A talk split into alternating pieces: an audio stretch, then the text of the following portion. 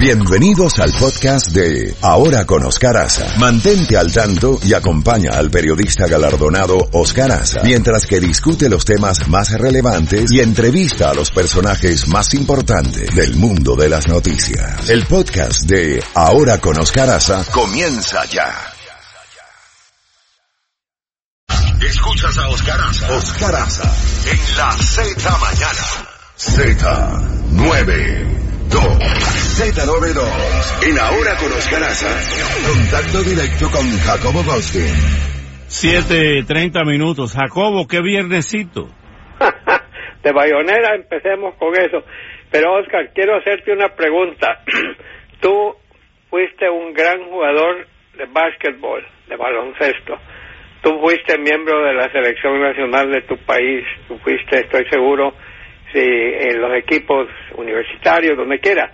¿Qué zapato, qué marca de zapato usabas tú, Oscar? En la época a mí eran los Converse, que eran de tela y, muy buenos, pero pero no era la, no, eran los tenis de ahora, de alta tecnología. ¿Cuánto calculas tú que costaban tus eh, Converse en aquel entonces? Bueno, yo que, que yo recuerde así, los míos los compraba en Puerto Rico, eran como 20 dólares, una cosa así. Correcto. Yo jugué antes que tú con un equipo en Honduras que se llama Los Catrachos y los míos que costaban como 5 dólares. Eran zapatos de tenis normales. Nada, pero ahora firmas como Nike y otras firmas, un par de zapatos de esos cuesta 300, 400 dólares, Oscar. Y yo he oído de casos en los barrios pobres que gente ha matado para quitarle los zapatos a alguien que no se los quería dar. Eh, ha llegado. Eh, y, traigo a colación este caso por lo que estamos viendo de ese partido entre la Universidad de Duke y la Universidad de Carolina del Norte, que es el gran, eh, digamos, pleito anual. Son, son de esas rivalidades que son eternas. en ese partido, la estrella de Duke, en pleno juego, se le reventó el tenis carísimo ese, cayó y la empresa ha sufrido una baja considerable en el valor de sus acciones en las bolsas de valores, Oscar. Estamos hablando del jugador Zion Williamson, que fue a saltar y se le despegó completo la suela del, zapato en el juego de... Y se lastimó. Se lastimó. Están poniendo, la, la, la, Nike ha abierto una investigación. Sí, correcto. Y, y cuando estás haciendo millones de pares, no puede dudar que a veces uno puede salir mal o dos. No, no creo que hayamos sabido de, de este clase de tipo, pero yo estoy hablando de cómo han subido los costos, Oscar. El otro día hablábamos contigo de Manny Machado, tu compatriota dominicano, 300 millones de dólares por un contrato de 10 años. Eh, y, y, el equipo. Ahora, eh, las empresas estas muy inteligentemente le, firman contratos con jugadores para que usen su equipo o sus pertrechos y, hacen publicidad con eso. Estamos viendo en el fútbol, Oscar, a veces no le puedes ver todo el cuerpo a, los jugadores que tienen como 20 marcas en, el jersey que usan para jugar fútbol, ¿no? Patrocinados por esta línea aérea, por esto, por aquello. Se ha vuelto un, o sea que los atletas no solo viven de sus cuantiosos sueldos, sino que tienen jugosos endosos comerciales en sus cuerpos. Eso nunca lo vimos nosotros, estoy seguro que tú no lo viste, Oscar. No, no, no. Así, bueno, hay un hacemos a cosas serias, ok. No, hay un tema que me ha afectado mucho, que es el tema de Michael Jackson. Hay un docudrama, documental, que va a sacar HBO y la familia está demandando a HBO por 100 millones de dólares. Resulta que ahí muestra que tenía una aparece un video donde tenía un cuarto secreto, eh, Michael Jackson, eh, donde tenía pornografía infantil y ese tipo de cosas. Mira, el tema de la sexualidad es un tema muy privado, muy individual. Cada quien hace con su vida lo que quiere. Ahora, la pederastia, la, violación de niños, eso es inaceptable. Y realmente dije ahorita, y lo, sostengo hasta que se averigüe esto, si fue cierto todo eso que están, eh, que está saliendo, eh, en este documental. Acuérdate que lo, acusaron y por poco va a, la cárcel de por vida. Eh, dicen que repartió 200 millones de dólares a los padres de esos niños para que no lo eh, inculparan, inculparan. Y entonces ahora resulta que yo, mientras tanto, en lo que se averigua la cosa, no voy a poner música de Michael Jackson aquí. Porque es algo tan abominable el, abuso, y más el abuso sexual contra niños. Y lo que digo yo de aquella madre cuando el escándalo, ¿qué hace usted dejando a su niño de nueve años dormir en la cama de Michael Jackson solo ahí? Parece que hubo dos o tres madres que se prestaron a eso. Sí, entendido. Sí, no, no, yo, yo comparto tu tesis totalmente. Y, en estos momentos, hablando de ese tema, tenemos al Papa Francisco, ¿no? Con esta reunión de los obispos. Sí. Porque también dentro de eso hubo muchos muchos casos de menores, Oscar. Sí, señor. Menores de edad que fueron violados.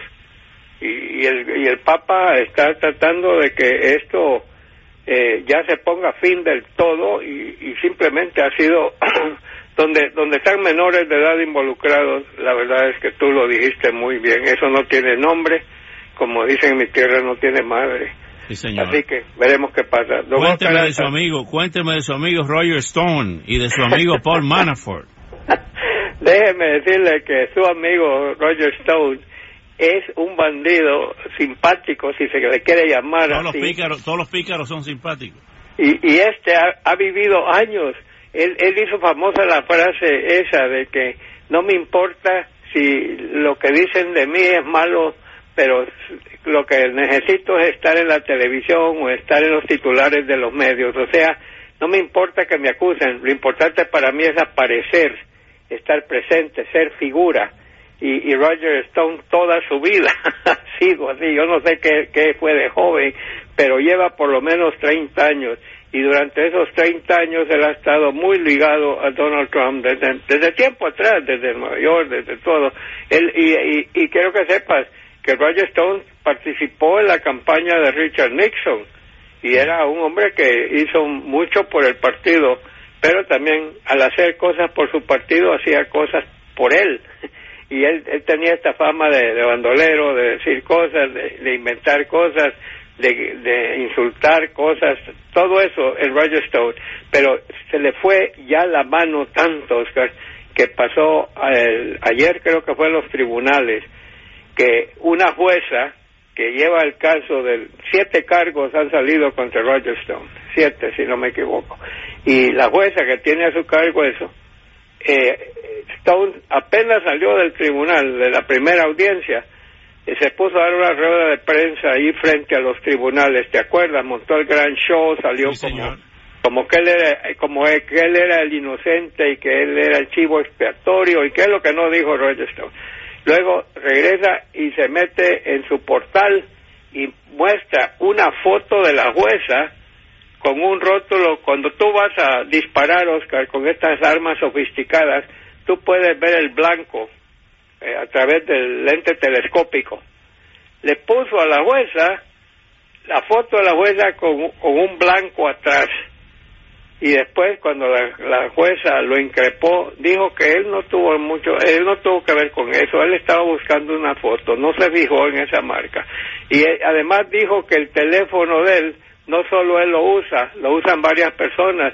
Y le dijo la jueza, ajá, y, y, y cuál de ellos fue el que le dio esa foto. Ah, dice, es que no me acuerdo hasta de los nombres de los que usaron mi teléfono. Oscar, tú puedes tragarte esa. Tú le vas a prestar tu teléfono a cualquier perico de los palotes que te diga, oye, préstame el teléfono que tengo que hacer tal cosa y con fotos y mandar fotos y... No, no, no, eh, se le fue la mano a Roger Stone. La jueza entonces le dijo, ok, mordaza, de aquí en adelante, usted no puede hablar en público ni ante gente, ni por las redes, ni por radio, ni por televisión, ni por nada. Usted no puede tocar el tema del juicio que le estamos llevando y, que hable de eso. Si y le dijo prácticamente, usted abre la boca una vez y usted va a ir a dar la cárcel ya. Así que Stone está en este momento en ese banquillo. Mientras tanto, Michael Cohen, la próxima semana, mi querido Oscar, va a estar en, dando testimonio bajo juramento ante tres distintos comités de la Cámara de Representantes que ahora tienen mayoría demócrata. Ya no tenemos al señor Núñez, eh, manejando el comité de inteligencia de la Cámara Baja, lo está haciendo otro señor de Nueva York, es el demócrata, sea como sea, dos de los eh, dos de esas audiencias van a ser a puertas cerradas, Oscar, pero va a haber una a puerta abierta, pública, y ahí vamos a ver qué es lo que no va a decir Roger Cohen de lo que ha sido sus 12 años, cuando él era el abogado, él era el, el, el limpia, limpia problemas. ¿Cómo se podría clasificar a un abogado que te que te cuida las espaldas, que cualquier escándalo que estalle, él se encarga de taparlo, que cualquier cosa que pase, eh, él esté protegiéndote a, y, y yo recuerdo haber oído a Richard Cohen diciendo prácticamente que él daría su vida. Por, es el típico consiglieri del padrino, ¿te acuerdas que la hizo Robert Duvall? Sí. Sí, eh, me acuerdo muy bien. O sea, el consiglieri sería la. Eh, o sea, el hombre que. ¿Te acuerdas cómo se llamaba en, la película? Tom Hagen. Tom Hagen. ¿Y te acuerdas del actor? Robert Duvall. Duvall, que ganó un Oscar. Sí, tú sabes, tú sabes, tú sabes que Robert Duvall, Robert Duvall debutó en una película que mi padre, siendo muy niño, me llevó a ver, que es de un libro, To Kill a Mockingbird.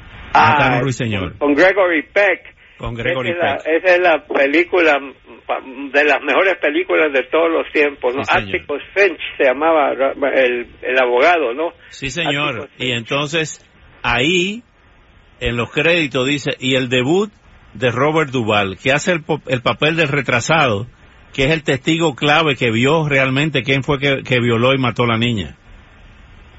Así es sea, estoy viendo cosas tanto que están, me refrescan la memoria y no cabe duda que ese, el libro de ese fue tremendo y por supuesto la película fue extraordinaria. La autora, la autora del libro murió hace poco.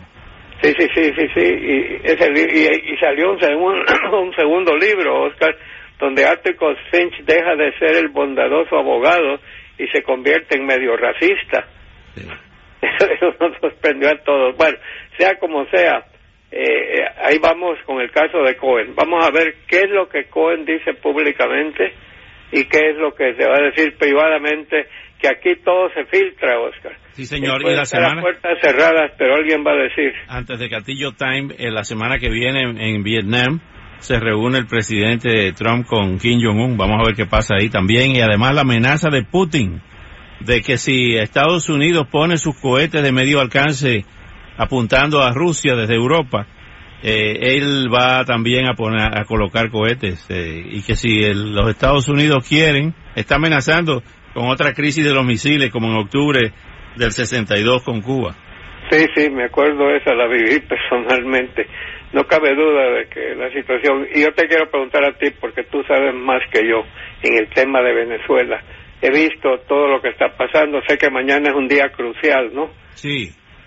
Sí, ya desde ahora hay mucha tensión. Eh, el pueblo ha dado una muestra de valentía impresionante, entre ellos las mujeres venezolanas, eh, eh, impidiendo que la guardia impida a su vez que los camiones vayan a buscar la ayuda, con el cierre de carreteras y eso. Y precisamente Maduro ordenó el cierre de la frontera con Brasil. y está evaluando cerrar la de Colombia también. Ya no, ya no hayan más que hacer están desesperados. Y también, Oscar, un, un, bloqueo naval a Curazao para que no les llegue, porque ha, sido enviado ayuda a Curazao, ayuda claro, Curazao, Aruba y Bonaire. Y también para evitar que esa llegue. Vamos a ver, esto, esto, esto definitivamente ha llegado a un punto clave. Japón ha sido el país más reciente y es un endoso muy importante para Juan Guaidó tener a, Japón. Ya tiene más de 50 países ¿no? que lo han reconocido como el presidente legítimo. Y vamos a ver, esto, esto puede tener también unas consecuencias graves eh, el día de mañana. Oye, estoy viendo, perdóname que te interrumpa, estoy viendo ahora mismo cómo se le rompió los tenis Nike al de la Universidad de Duke. ¿Tú sabes quién estaba viendo el juego en primera fila? El expresidente Barack Obama. Barack Obama, sí señor. Y creo que por ahí andaba Jordan, porque Jordan, que ha sido para mí el mejor basquetbolista quizás de todos los tiempos, estudió en Carolina del Norte. Sí, señor. Ese, fue su equipo universitario. Él es de ahí, de hecho. Michael Jordan. Ahí fue un All America y después pues ya, ya vimos su trayectoria brillante. Sea, sea como sea, y solo quiero cerrar, Oscar, rápidamente con un caso que nos trae a todos con la boca abierta, de este joven afroamericano, artista de televisión, Jussi Smollett. Ah, sí, que se autosecuestró. Todo apunta que se autosecuestró, que se mandó él una carta amenazándolo, o sea, creando un personaje que lo estaba amenazando de, vida. Eh, y luego contrató, esa es la versión de la, voy a leer la versión de la policía, que es bastante seria, y, con fundamento hasta el momento. Eh, viene este señor, contrata a dos señores afroamericanos, creo que son de Nigeria. Los dos creo que son de estos eh, fisicultores, ¿no? Esos que en los, eh, te hacen hacer ejercicio, ¿no? El fisiculturismo. Físico-culturista, correcto. Entonces, uno de ellos había trabajado en el programa con él, en el, programa se llama Empire, Imperio, gracioso. Y entonces aparentemente los contrata para que lo ataquen, entre comillas, para él poder salir diciendo lo que dijo, que fue atacado por dos desconocidos que andaban gorras, esas de, Donald Trump, que dice Make America Great Again, eh, Make America, eh, MAGA, creo que MAGA, las iniciales, haz, grande a Estados Unidos nuevamente, que lo golpearon, que, que lo insultaron, por ser afroamericano y todo, pero parece, según la policía, que ellos tienen informaciones y todo, que todo esto fue, planificado, que esto no fue impromptu y que estos no fueron desconocidos y que esa cicatriz que él tenía en la, en la cara, él mismo se dio el golpe. Es increíble esto. Ahora, según ha salido a relucir, hoy es la razón de todo esto. Él estaba inconforme con el sueldo que recibía en el programa quería que le pagaran más y de seguro pensó que haciendo así de famoso y de haber sido agredido por racistas, que eso le iba a ayudar a, mejorar su sueldo. Lo que le ha ayudado va a ser a mejorar, a perder su trabajo. Todo, a, que no le den trabajo más nunca. Sí, yo no sé, Oscar, pero esto sí ha sido, por supuesto, titular, porque cuando reventó, y aquí hay, hay una advertencia, Oscar, que va, que va con todos nosotros ya no podemos simplemente porque alguien sale, ay, me insultaron y me dijeron esto, a titular, eh, ataques racistas. Tenemos, tenemos que tener un poco de paciencia y ver que hay desierto o no, porque ya muchas veces que hemos sido quemados por asumir cosas. El mismo Barack Obama, siendo presidente, un par de veces se lanzó sin paracaídas y luego tuvo que retractarse porque resultó que lo que él defendió no era cierto. ¿Tú te acuerdas la Guerra Fría, eh, haciendo otro símil, cuando acusaban a cualquiera que era peligrosísimo, principalmente en Latinoamérica, de ser agente de la CIA? Y entonces decía, no, ten cuidado que seas agente de la CIA.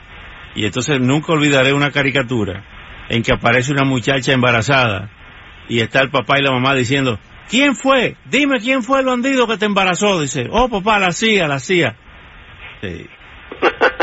ya, te podrás imaginar. bueno, pero pero sí, solo quiero decir que tenemos como prensa que estamos siendo tan en la mira de todo mundo, tenemos que ser muy cuidadosos cuando salen noticias de esas hasta que no sepamos exactamente cómo estuvo la cosa, eh, no, no, no, nos lancemos a una campaña nacional contra el racismo, contra el antisemitismo, lo que sea. asegurémonos que la persona nos está diciendo la verdad y no simplemente saltemos y busquemos fines políticos con esas informaciones. Sí, señor. Bueno, Jacobo, buen fin de semana y el lunes le seguimos. Usted sabe que ayer premiaron a Roberto Carlos, creo que seis décadas, en, en el, creo que se llama lo nuestro, ¿no? Pero seis décadas de él componiendo y cantando. Ya ya está entradito, tiene 76 años, Oscar, pero todavía todavía puede. Todavía come hojaldre. Bueno, Jacobo, uno de mis autores favoritos. Hasta el lunes, mi querido Jacobo. Saludos, Chefi, Luis. Un abrazo. Hable Hernán. Abrazo a los cuatro. Los quiero mucho. Gracias, igualmente. Igual, igual. Bueno, hasta el lunes. Aquí está